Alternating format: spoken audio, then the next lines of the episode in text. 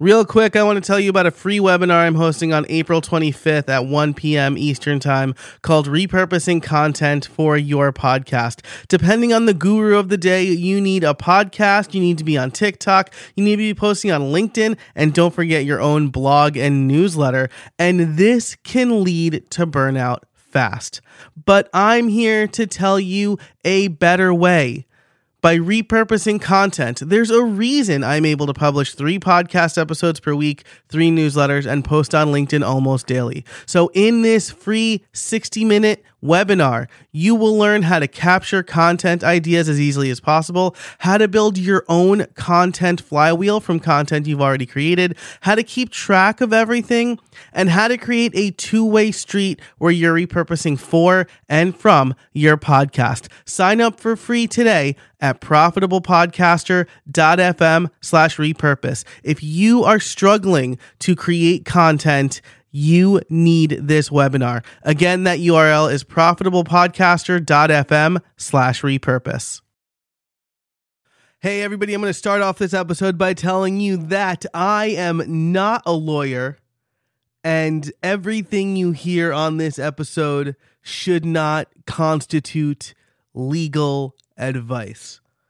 I'm going to tell you about my experiences working over many years with many different brands and companies on a bunch of different projects and how I have dealt contractually with sponsorships in the past.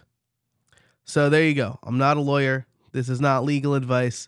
This is just my shared experience and what you might look for and how I have handled things.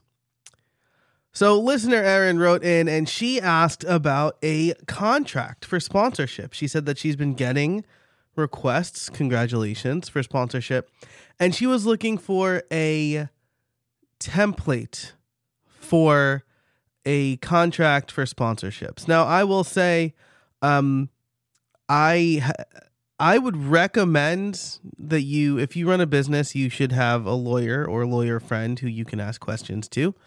Um, I ran this by my lawyer several years ago, uh, but I don't use a contract. I use an insertion order. And so in today's episode, I'm going to talk about what an insertion order is versus a contract, what to do when a brand presents you with a contract that you don't necessarily want to sign or isn't relevant, and how to deal with payment terms. So that's what we're going to talk about today on Make Money Podcasting. Hello and welcome to Make Money Podcasting, where I teach you how to make your first $10,000 with your podcast. On this show, you'll learn tried and true methods to increase your revenue and turn your podcast from a money pit into a money maker. Hi, I'm your host, Joe Casabona, and my podcasts have been making money from day one without a lot of downloads. I'll share everything I know with you here on Make Money Podcasting. Okay, so first off, do you use a contract or do you use what I use, which is an insertion order? Uh, I should say uh, you should do whatever makes you most comfortable as well as whatever you work out with the brand. That may be different. I've run sponsorships where I just basically included the terms on the invoice, and that was good enough for some. And I've signed some pretty in depth contracts that I'll talk about in a minute.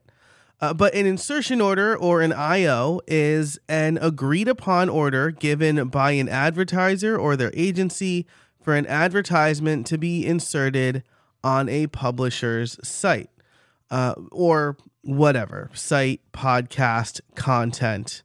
So that's what an insertion order is.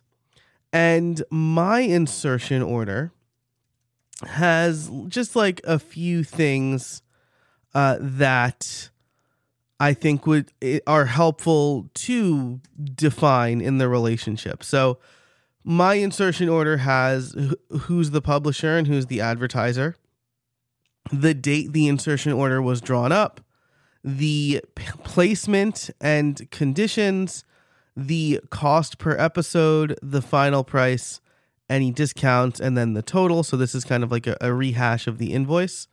It has the campaign start date, and then it has the ad dates and terms. So it'll say something like sponsorship will run for 12 episodes starting on January 6th or whatever. That's when this insertion order that I'm reading uh, happened to start. Um, and the dates listed below. And then I, I listed the dates. After that, I have the spots will run between the 10 and 30 minute mark of each episode. That's maybe too much detail. Dates could also be too much detail. Like if you don't if you don't publish on a regular schedule or you have certain other obligations, maybe you don't want to put the exact dates, but I put the exact dates um cuz that helps the advertiser kind of understand when their when their ads are going to run. And uh, then I mentioned all of the things I included in a most likely custom package. And then I have the payment terms. So, you know, payment should be done upon receipt. If you don't pay within X amount of days, uh, this will result in start date adjustment or cancellation. I have that because I've had people say, yeah, we totally want to do this. And then they don't pay me and I either don't run the ads but haven't sold those ads, or I've run some ads and didn't get paid for them. So, um, I'll say invoicing is done is to be done and paid for before the start of the campaign, et cetera, et cetera. Uh, two signature lines. So that's an insertion order. It's really very simple. Some things I don't include and I don't recommend you include in assertion in an insertion order unless you're charging CPM is how many downloads you'll guarantee. You should never guarantee a certain number of downloads uh, if you're not doing if you're not selling CPM, which is cost per milli, which is basically the cost per number of thousand downloads, right? So if you say this is going to get 10,000 downloads, uh, so that'll be 200 bucks and then it gets like four downloads, fine.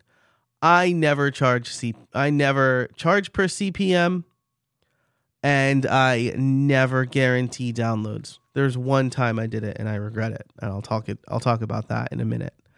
Uh, so that's really the main thing I don't re- like don't make any real guarantees except for yes, you are buying this number of ads, paying ahead of time guarantees you'll get this number of ads in the show any other terms you want to work out with the brand, you can do that. You know, uh, sometimes a brand will want first right of refusal.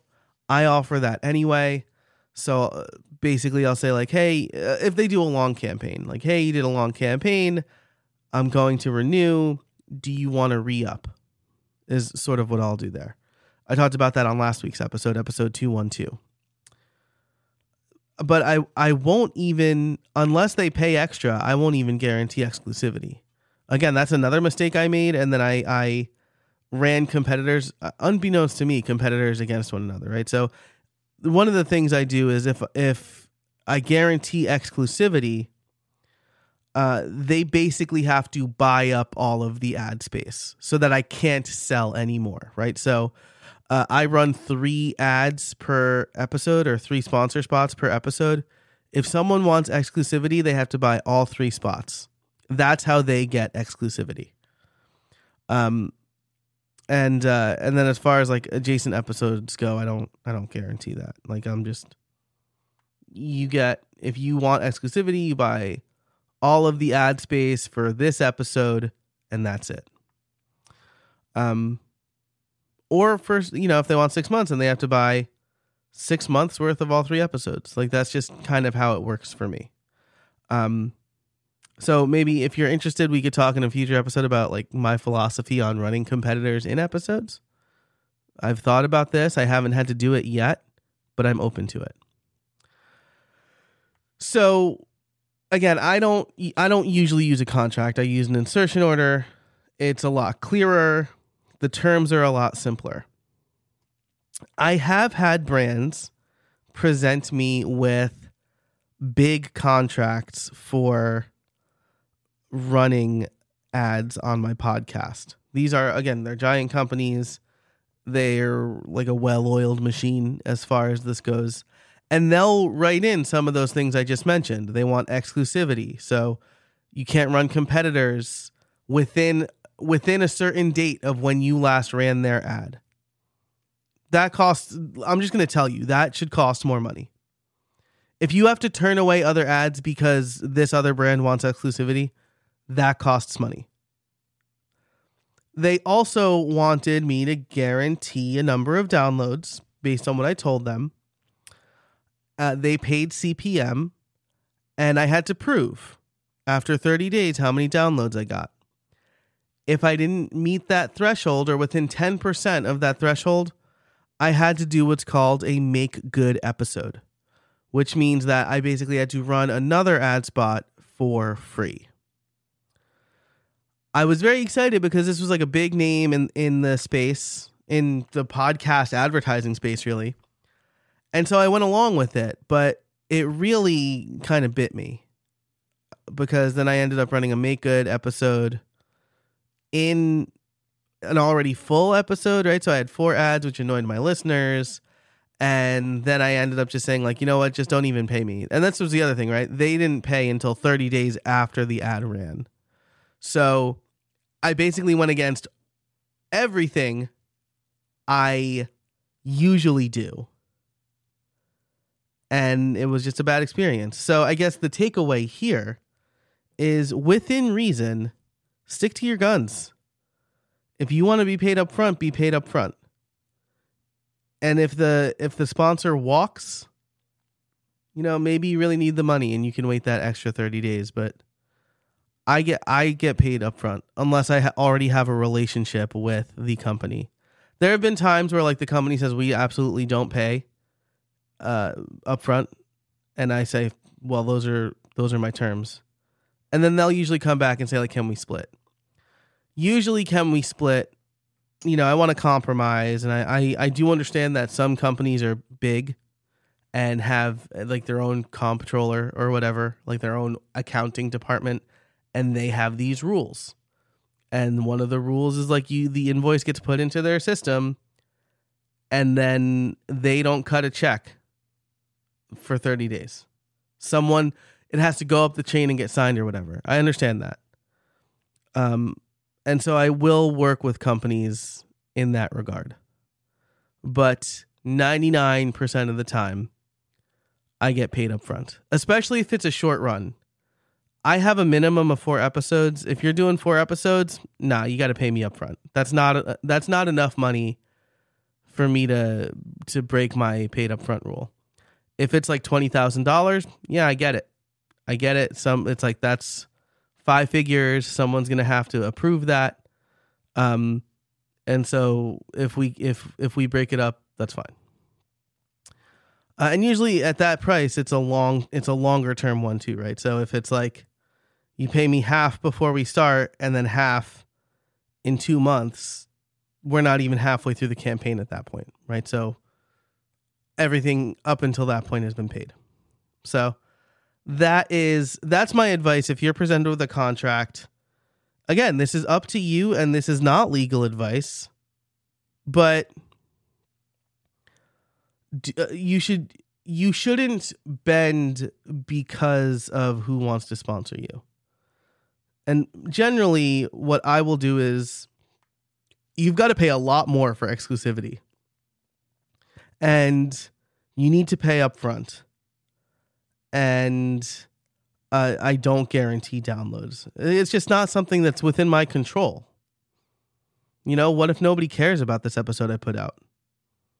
Uh, that's not that's not what we agreed to, right? Because the other thing is that I'm not doing dynamically inserted ads. Those ads are going to be there forever. So even if you don't get it in the first 30 days, if for some reason that episode blows up in the, in 6 months, everybody's going to hear your ad anyway. So that's the other thing.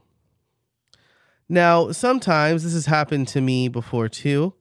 Uh, I've been presented with what's called a master service agreement. So, some of these very big companies have a blanket service agreement that they send to everybody. I've seen this mostly almost exclusively in the tech space and it is very obvious. I'm a former developer. I'm not former. I guess I still develop, but I used to to develop professionally. Like that's what I did before I got into podcasting.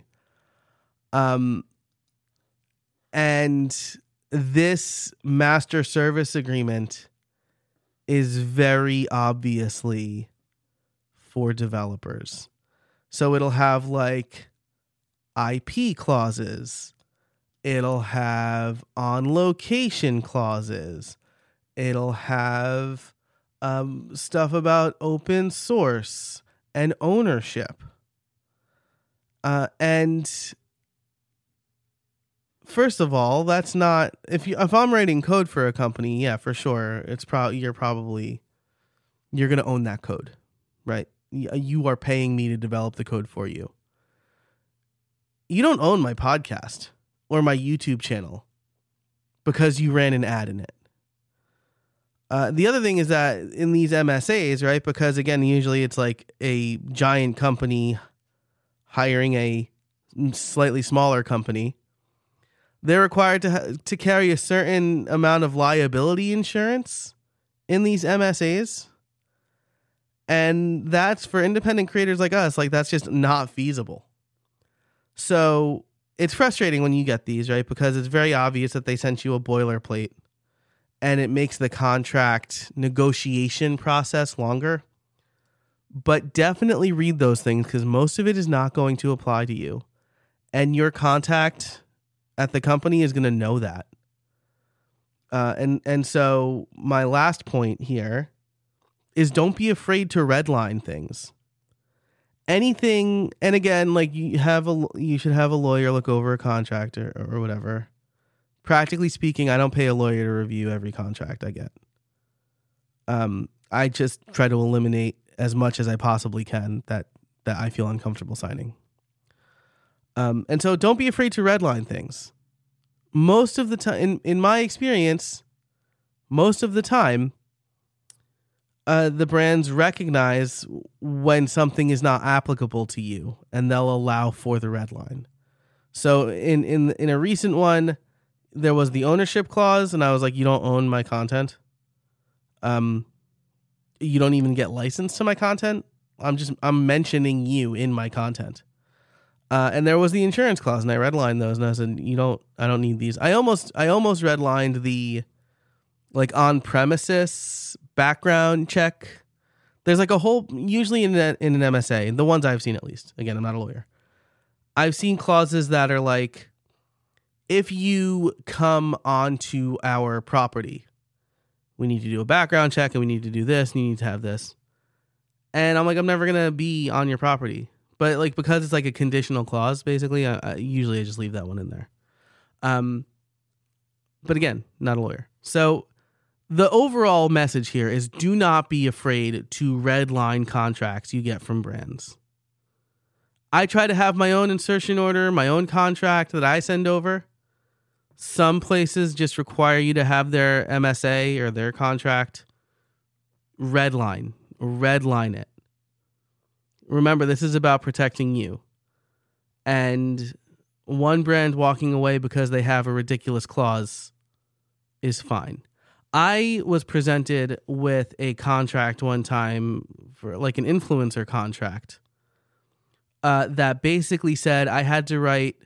They paid me per event, and they never it never covered the full cost of me traveling to an event. Uh, and then I had to spend time like most of my free time at their booth at the event. I had to write four pieces of content for them throughout the year. And I couldn't promote any anything from their competitors online or offline. And that is just not possible. So I was like, uh, we need to get rid of all of this. And when they said they couldn't get rid of the competitor thing, I said, I got to walk then. And then I signed a much bigger contract with one of their competitors. So protect yourself most of all. Okay, so let's wrap up on a happy note here because I know like contracts can be scary and and I'm like a, a wannabe lawyer, but I'm not a lawyer. Um, but I spend like an inordinate inordinate amount of time like reading about contracts and things like that. Um, most of the time, a sponsorship for your podcast, especially if it's below five figures, is likely going to require only an insertion order. I've had five figure contracts or five figure invoices where the insertion order was a note on the invoice, basically saying, like, this is what you're buying, right? Because that's what's happening. We're not entering into a contractor agreement, they are buying inventory from me. And so that's how I treat it. And just like buying inventory, you're telling them what they're buying and they are paying for it up front. And if you go in thinking that, you'll get it most of the time. And if you're willing to bend a little bit with the understanding that very big companies uh, have a net 30, net 60, or even net, I've seen net 90 before, and I'm like, this is not going to work for me. Most companies have these policies. You're the person you're working with will probably be able to work with you in some way, shape, or form. Don't be afraid to walk away. All right, that's it for this episode of Make Money Podcasting. If you liked it, leave a review on Apple Podcasts, a rating and review. I will read it on the show. I really appreciate it. If you have any questions about this stuff, or if you want to hear from an actual lawyer, let me know and I'll arrange that. I have lawyer friends. So, uh, thanks so much for listening to Make Money Podcasting. I really appreciate it. For all the show notes, you can head over to makemoneypod.com slash 213. And until next time, I can't wait to see what you make. Hey, before you go, I want to tell you about a free resource I have called my podcast process templates. They are a set of Notion documents that give you a full podcast planner, a show planner, and even some AI prompts to help you get the creative juices flowing. You obviously want to improve your podcast workflows and save time, and these templates will give you a basis for all of your other processes. Through my Notion and Airtable templates, I am able to automate a number of things as well as stay organized so that I am using my podcasting time more efficiently. If you want to get your hands on these templates completely for free, you can head over to podcastworkflows.com slash templates. That's podcastworkflows.com slash templates to get your free podcast process templates today.